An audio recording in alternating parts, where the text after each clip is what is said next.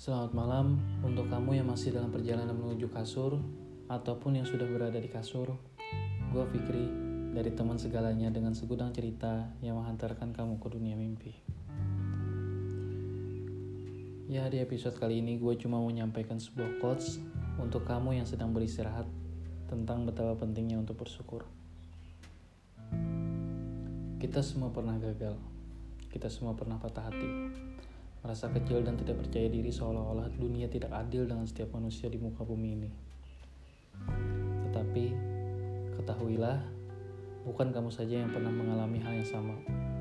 Kamu gak akan pernah benar-benar sendiri, kita hanya beda jadwal menerima semua masalah ini. Gua Fikri Firdaus mengucapkan selamat malam.